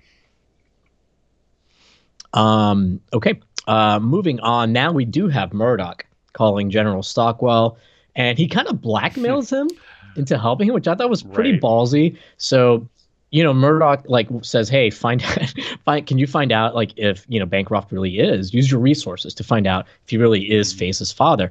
And Stockwell's kind of an Yeah. asshole because Stockwell's like, "Why should I use my resources for this? Like, he can't be bothered to like." Punch a couple of the the green flashing buttons. pick up that weird brick That phone behind behind him and call somebody i mean come on Yeah. So Murdock, you know, says like, "Hey, I'm a lot closer to the diary that you want to take down these politicians than you are. If you catch my drift." Basically saying, "Hey, I can keep this diary for myself or Right. destroy it." And then Stockwell is like, and Stockwell's like not even Yeah. mad. Like Stockwell's like, Yeah. "Okay, fine, Well, I'll I help mean, you out now." Stockwell seems to me like he's just you're basically he's like a chess player. Like he keeps his emotions in a in a box, and he's all logic, baby. Yeah, and, and, you know, and it's almost like, almost like you get the feeling like Stockwell almost like respected He's like, You know, that, you got uh, me." that Murdock Yeah, got yeah, one on exactly. you know, kind of a thing. Uh, anyways, so I will say Murdock, quite the friend, you know, very good friend here, uh, quite the fucking Yeah. bro, doing all this like legwork to try and find out. So, uh, you know, you get to see like Murdock's a really Mhm. good guy. Okay. Now Murdock and Face are having like their millionth conversation. They were like uh, outside of a feed store or a general Yeah. store.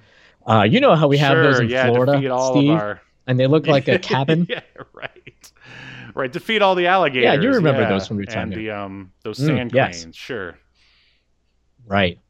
So, anyways, uh, Murdock, or excuse me, Face is like walking out with like some groceries.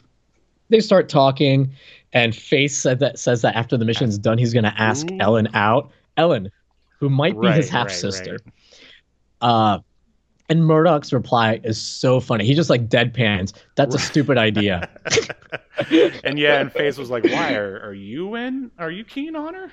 Well, no. f- First, Face says like, I don't know. He's never met. I've never met someone that I can speak to. I feel at such Right. ease with. He's like, there's some kind of connection.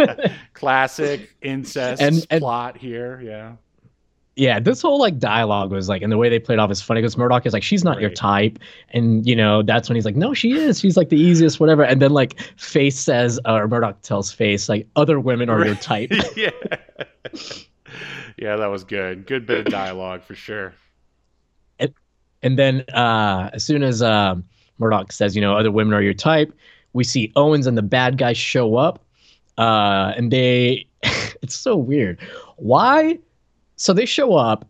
Murdock and Face are already outside the, the, the general store, but they run inside, which is an enclosed space where now you're Right. trapped. Well, I mean, I But guess whatever. afraid they were going to open fire. I guess I don't know, but they don't open fire. Owens and his goons they run after Face and Murdock in the general store. They get into a big fist fight. Nobody pulls out a weapon. These are gentlemen. right. Uh, I mean, this is a really nice feed store. They don't want to mess it up with bullets. Yeah, yeah. That, and thank goodness there's no one in else in the feed store, even Right, employees. Did you notice that? So, anyways, uh, Murdock and Face very easily defeat uh, Owens and his goons. Do they tie them up, Steve? Did they do anything to make sure they're not a problem again in the future? Nope. No. They just get in their car and drive back to the A team cabin. Uh, once Murdock and Face are back at the cabin, they tell everyone that Owens and his goons are on their way. So you know, they, you could have stopped them from being that is on the way. I mean, yeah, you could have duct taped them up. You could have shot them, like, but they needed them for that. You but you could have finally killed someone. You have licenses They to kill. needed uh, that. They needed them for that third act shootout. Yeah, which is glorious in all It is. fairness. it so. really is. Uh, so anyways, so Murdock and Face are like, yeah, we got to go. The Owens and his men are coming, and then Ellen reveals, yeah, well, my dad just died Right, right. because he's like, we need to get Bancroft, and she's like, he's dead. Yeah. Uh, and then we cut to the them that they've buried Bancroft. It's like a they they made like a makeshift grave. yeah, just bury him right there in Florida. Don't right tell there. anyone. No funeral. Yeah. Nothing. Um, call that I, who the, knows what? um, Oh shoot, I forgot. They call that the Saddam special, I guess. I don't know. Yeah. um. So yeah, he's just like in this unmarked grave out there. And did you notice Um, that, of course, Mr. T and Reyes were the ones who had to do the digging. They're the ones sitting there holding the shovels. It's like, come on, come on, guys. Yeah. Let's everyone pitch in, especially you, Exactly. Hannibal. and then the weird thing is like Murdock and Face said that Owens and his men were coming, but the next scene is Owens and his men. Like Owens just found out from somebody that they where what cabin they had actually rented, Right. and now they're on their way. Yeah. But whatever. Um, Peck and Face are having another conversation. We actually see them mid conversation. Murdock has already told Peck that Bancroft was possibly his father. Face is really mad that like he didn't tell him sooner, and they have like a pretty good back and Oh, forth. absolutely.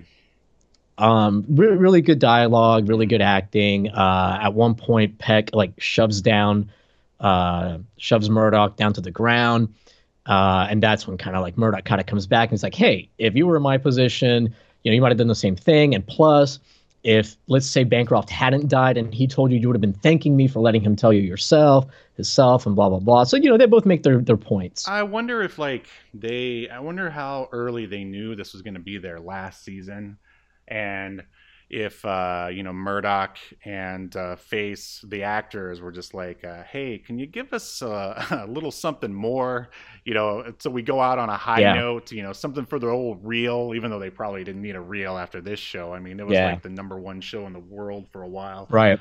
but uh yeah I just Well, I, questions I don't. I don't know because, you know, Steve. There's a chance that you know because we watched the show when we were so little Mhm. and we watched it so long ago that maybe like we just don't remember that they had character development as oft more often than they really did, well I or it went over our heads because we didn't care. Right. I mean, that's possible, but I did happen to. I mean, I try not to read reviews because I don't want it to affect me. But I did notice, like, the title of one of the reviews on IMDb for this episode was that, uh, like, great character piece that isn't normal in an A Team episode. I mean, I'm butchering the title, but that's basically what it says. Yeah. Um, Okay. so Well, either way, uh, a, a great little character scene. Both guys get to flex their acting muscles, and again, the dialogue that was written was was great. So they were set up for success for sure. Uh, Owens and uh, his four goons show up at the cabin. Hannibal walks out to greet them. He's walking out with a giant, like silver, shiny gun, cigar in mouth. Yeah. cigar in mouth, gloves in hand. Yeah. This looks like the kind of gun you would like earn after grinding for like 50 hours in Resi- Destiny or, something. Resident Evil. Yeah. Yeah. Something like that. yeah, it looks like some weird gun you have to buy on Call of Duty or something. uh, anyways, so um, Owens and the four bad guys, like I said, they show up. Uh, they're greeted by uh, Hannibal, and the bad guys. Owens says, you know, actually Hannibal first has a quip. He says, uh, "Ah, you guys are early. Thanksgiving dinner isn't till four. Right. O- Owen says that they have the firepower to level the cabin, and they demand that you know they bring out Bancroft. And the A team, I guess, So, Steve, yes. did the A team bring a mannequin uh, with them to Florida, or was there just having to be one at this cabin? Well, see, you know, Reyes is a special effects master. So you just have to Ah. assume he's got like these kits that have like dummies and, you know, uh, animatronics and all kinds of crazy crap in there. I mean, but, you know, they could just, they stored it in the van, Yahel. It was in the van. the It- it's weird, time. Steve, because I was just about to say that the van, in the shots when they're driving to Florida, the van's empty. uh, maybe it's in the back, uh, underneath, or Oh. something like that. Uh, you know, Okay. uh, All yeah, right. whatever. Just All go right. with it. Just go with it. But whatever. Anyways, so Bancroft um, is wheeling out to greet them, but you know he's supposed to be dead. We quickly realize Oh. that uh, it is a dummy It would have been funny a if. Uh, remote-controlled. Yeah, yeah, yeah. Wait, explain what it is. Go ahead. So it's actually a dummy. At first, I thought they were going to do some weekend at Bernie's. Oh, that's a, like Reyes And- should have been like, BA, you're gonna love this. We did it at Weekend at Bernie's. Why didn't they just like use the actual corpse? I think people would consider that a little ghoulish, Yahel, for 80s TV. I guess. Just a little bit. I guess, sure. especially considering what happens And they next. So just buried him too, so yeah, yeah, yeah. It's a remote. Well, he would have looked fresh. That's what I'm saying. it's true. Anyways, so it's a the, the wheelchair is being driven by Reyes via a remote control. Mhm. The remote control is the same prop as the uh, tracker thing Mhm. from earlier. Uh, and then uh, Owens, I'm so glad that, that they immediately recognize it's a dummy. Mhm. Uh, so Owens yells, "Oh, it's a dummy!" Uh, and then, then the dummy and the wheelchair explode. of course, because you just have And- to work as many explosions into the A team script as you can. and it's a pretty large explosion Mhm. and you know they show a shot of it where it's maybe like 40 feet from the actors or owens and I, I it's you know could have been stunt people at this point because it's shot from the back but man they could have easily gotten like lots of shrapnel uh maybe it's a fake you know wheelchair or something Right. I, I would think that they you know thought about that but Um, Anyways, that, uh, there's a funny piece of sort of dialogue that we kind of skipped over before uh, Bernie comes out on his uh, wheelchair. Um, it's uh, it's I think it's um Hannibal. He's he says, oh no no, it's um Owens. He says, I don't give a rat's brain. Like, eh, oh yeah Yeah. yeah, owens says so i don't give a rat's brain about i don't know i can't remember I thought about thanksgiving or something yeah and- yeah. And then he says, uh, and then Hannibal, Hannibal actually says. quips back with like. Uh, Ah, why didn't I write it down? Something. He says something like, "Oh, that's funny because you've got uh, a rodent's brain." yeah, something yeah, like- something along. And then out comes uh, the, the weekend at the classic weekend at Bernie's Yeah. in a wheelchair um, routine. Yeah, um, but uh, anyway, This episode has a lot of references to rodents for some reason. You can make a drinking game out of it. so basically we get um, the typical, not to hijack you here, but we get the classic sort of in the climax shootout that you get in all uh, Right, right. And uh, anyway, take it away. Yeah, the wheelchair explodes and immediately they start the shootout. They both start shooting at each other. And Steve, this shootout is I mean, they shoot at each other, as I wrote here in all caps, a lot. that also, when they when when they blew up the wheelchair, I wrote in all caps in my notes, why is the A team so extra? so the A team, baby. That's what makes them the A team. Yeah. Not uh, all right. If you think that was extra, man. If you started taking shots every time a guy went through a window, you'd be so drunk by the end of this episode. and there's this like Yeah. everybody like once they're shot, they immediately go through a window. It's I'm pretty Yes. sure uh, it was parodied on um, like maybe the Naked Gun or Hot Shots Part Two or something. Uh, but yeah, it, it just that's just one Yeah, of those stunts. Th- that- There's got to be like, yeah, because even in the general store Mhm. fight, guys get thrown through the window. yeah. Uh, during the shootout, Mr. T breaks a window, but it's like weird because it's like he's it's like a window on a door, and he's like could just stick his side out, but instead he like breaks the window to shoot through it. It's so Well, weird. there was Anyways, a sale on candy glass back then, so I guess so. yeah. Um, but yeah, and this shootout is crazy. Uh, like there's so many b- bullets being fired. Like the A team is shooting not with a like drop uh, of blood. not a drop of blood. No one gets hit. The, the A team is like shooting semi-automatic, uh, like machine guns. yeah, there's guy like Dwight Schultz or not Dwight Schultz, Murdock. Uh, you know, he comes out from a field with like uh some kind of machine gun or Yeah, something. it's the most masculine uh, thing ever. It, it, it- and then Steve, but then there's like a million fucking explosions because I guess I guess Frank, I, I didn't realize it at first. I was like, did the A team just like plant a bunch of like explosives around the compound? I just assumed Reyes The did cap- it. Yeah, yeah. He uh, Right, and now it makes sense that it's Reyes because he's even like punching buttons. Like he makes like a, a little mini cabin explode that's near some of the bad guys. Right. Uh, and then uh, at one point, and there's like so much smoke.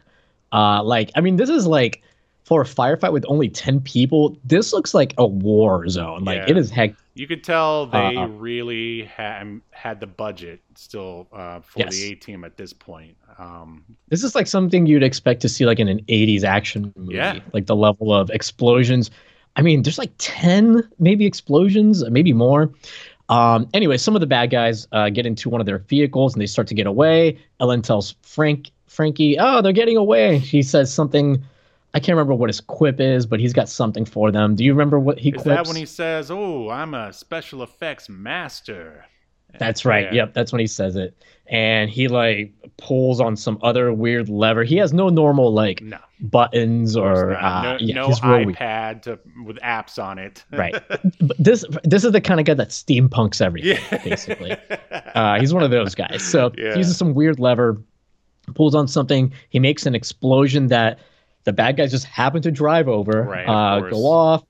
The van that they're in, or I think maybe it was a jeep, it like explodes into the air. It rolls over like three times, and it's like on But fire. clearly, no one is inside it. Like they didn't even No put one is dummies inside. in it. Yeah, Right. And then the next scene, then then we cut to like all the bad guys are like apprehended, basically. round up. Yep.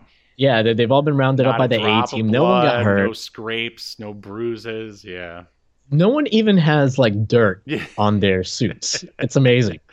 Man, those were the days. it's- those were the days. It's like they just finished playing paintball gun and just took off like the paint suits, Right, and now they're just like normal, and now they're buddies again. Mhm.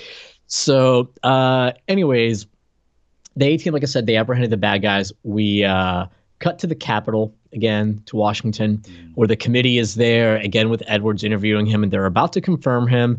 The uh, chair of the committee says that they've uh, found no reason not to confirm him, but then, of course, Ellen makes a dramatic entrance uh, into the hearing. She asks to speak. They let her. This is highly unorthodox. That's Yeah, basically, it's one of those kind of say, scenes. Yeah, That's highly unorthodox, but I'll allow it. yeah you exactly. know, kind of kind of scenes. uh, so she has the diary with her. She says that her dad gave her her his diary before he died. Um, she mentions that he died on Thanksgiving, um, and uh, she starts giving uh, the different members of the committee.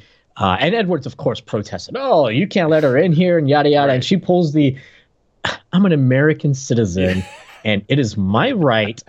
to speak at this hearing, and I am requesting to speak. And Edwards is like, "Oh, we can't do it." And that's when the head of the committee is like, "Edwards, uh, it's the law. To. right. But be quick." Yeah, Anyways, it should have just been so she- Steve Rogers himself, like laying it down. Right. Yeah. So as she hands out uh, a copy of the diary to all of the members, they start thumbing through it. She says that you know the diary is going to reveal that she was in cahoots with her dad, who was a known criminal, AJ Bancroft. The committee, after thumbing through it, says that they're going to suspend the confirmation while they investigate the diary further. Then we cut to uh, you know, so Edwards is going to get his comeuppance. Right. Basically, it yes. seems. Woo. Uh, yes. Uh, Murdock and Face uh, are waiting. They're talking. Uh, they're back at still at the cabin area, and they're waiting to hear from Stockwell about whether or not Bancroft is uh, Face's dad or not. Stockwell calls during this, uh, and we don't hear the conversation. We just basically it's just Face picks up the phone, uh, or Murdock picks up the phone. Mm-hmm. Mm-hmm. Okay, bye. And then has. and then uh, it was very reminiscent of Dean Learner oh in yeah, uh, one hundred percent. You know. Yes. Anyway, so he's like, "Yeah, Bancroft was your dad," Right.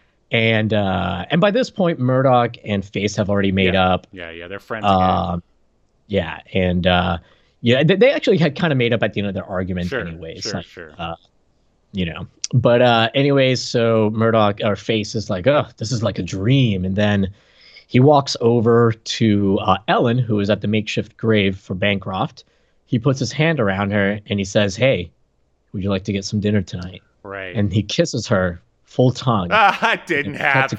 You- Uh, during the credits, and I don't know if this is something that they did in other seasons. I don't remember. I don't. I don't know if you do, but uh, they play like little clips, like three second clips from throughout the episode, and then it'll freeze frame on like, and then show like the executive producer so and so, and then play a little bit more, and then from another scene, and um, it was, it was really cool. They play the theme song again throughout this, so you know it's you you, you have multiple reasons to stick around and learn about the the fine men and women that created this. Uh, do do you remember if they did that? Yeah, I would say that's uh, almost like a trope of most 80s TV where they would do the, uh, you know, stop start kind of in credits thing. Uh, with, Oh, okay. Yeah, yeah, I think uh, that was, they were doing that for a while. So, uh, yeah, pretty cool.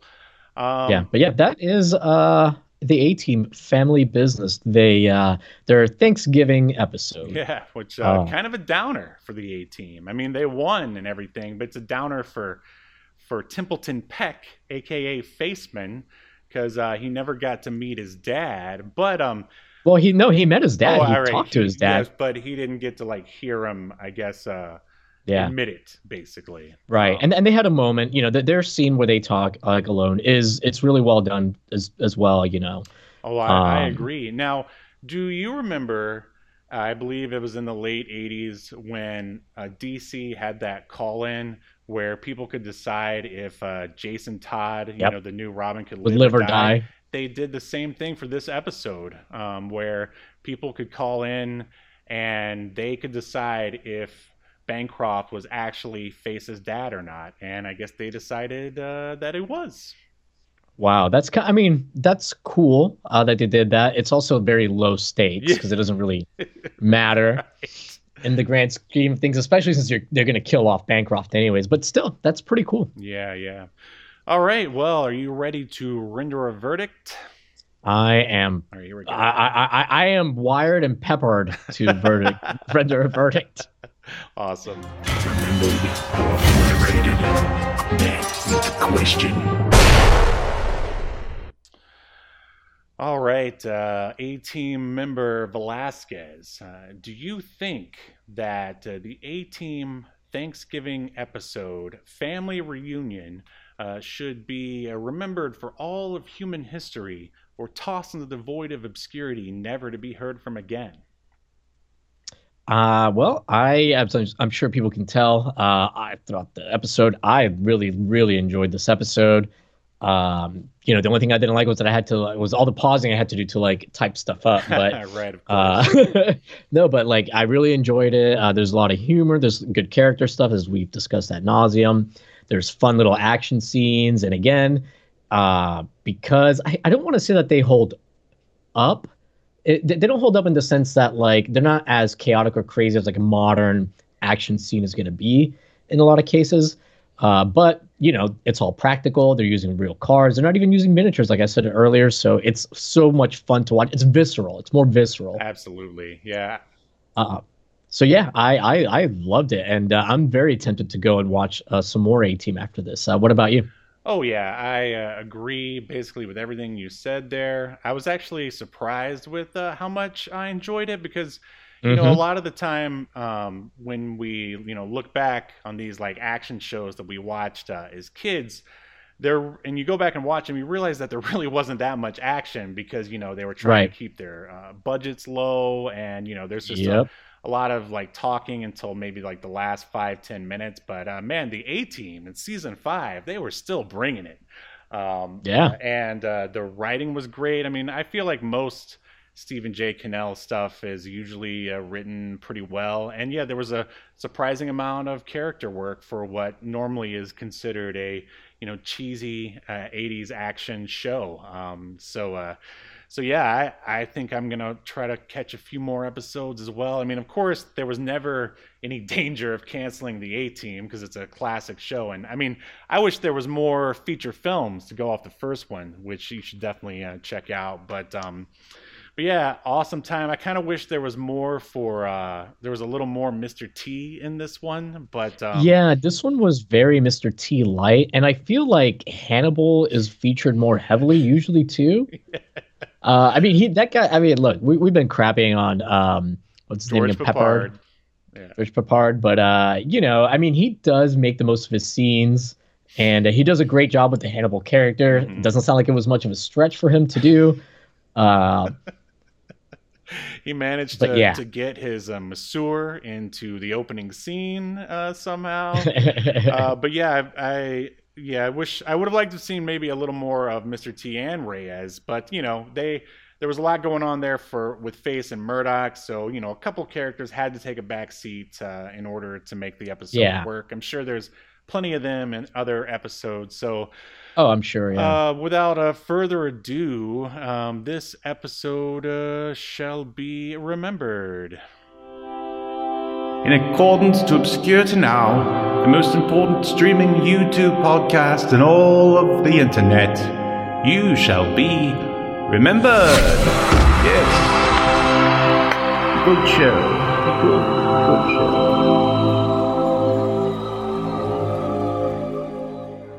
did it was it just me, Steve, or did Mr. T look like he uh, had like slimmed down quite a bit Yeah, this episode? yeah, yeah. He didn't seem, uh, yeah, as bulky as uh, as normal. Yeah, I- Yeah, definitely not nearly as jacked. And uh, I, I brought it up because when I was looking at Eddie Velez's uh, Frankie's IMDb, there were a couple pictures of him and Mr. T Mhm.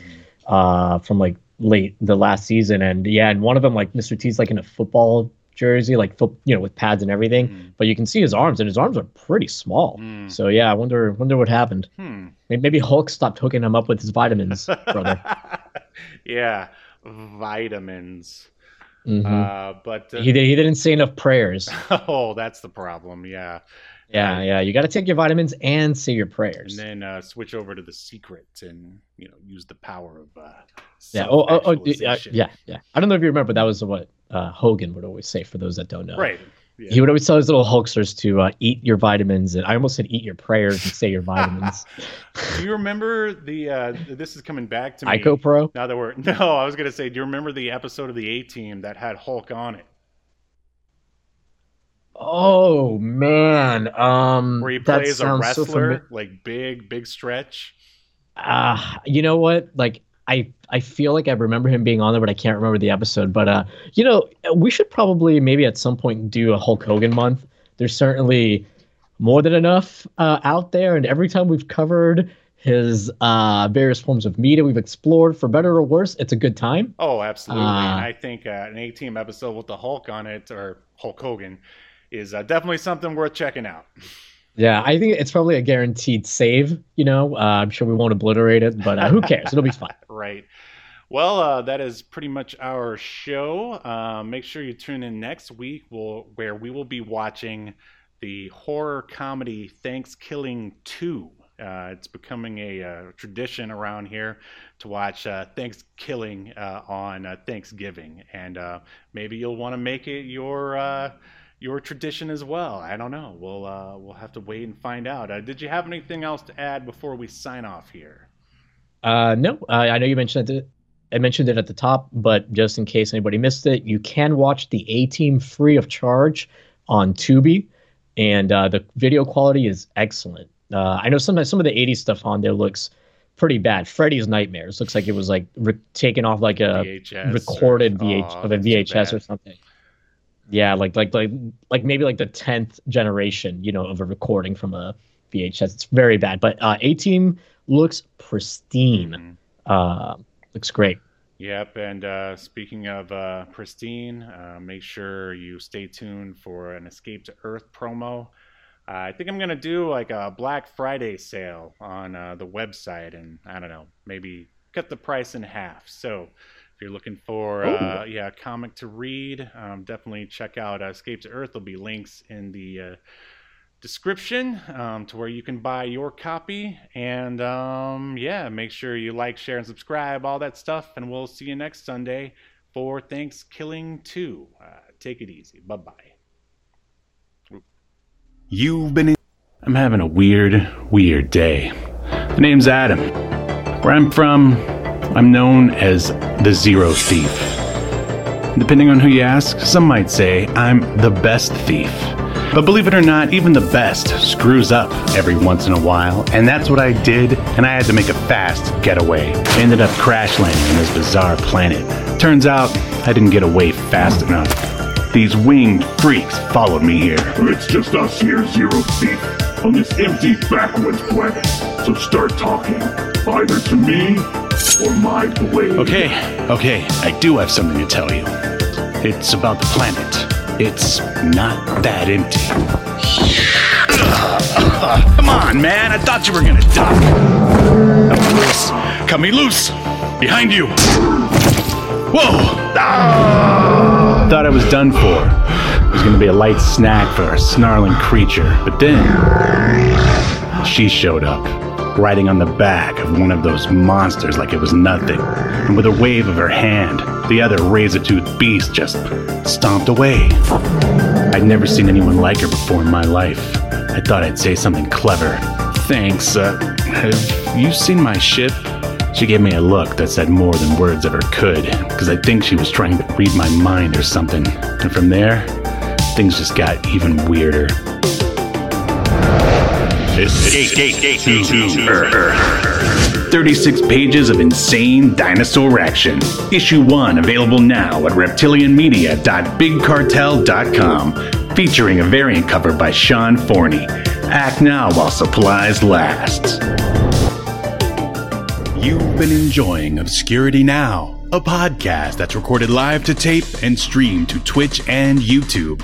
Subscribe so you never miss an episode or hilarious quip. Take us with you by following the download links provided in the show notes to wherever you get podcasts. And take notice of our various social media links if that's what you're into. I'm not here to judge. And make sure you join us live next week at 6 p.m. Eastern, 3 p.m. Pacific as we continue to discuss more obscure media only on Obscurity, now.